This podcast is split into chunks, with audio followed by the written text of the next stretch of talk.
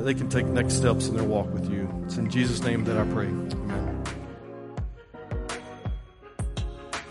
Thanks for listening to the Grace Point Church podcast. To stay up to date on all things GPC, follow us at Grace Point NWA on Facebook or Instagram.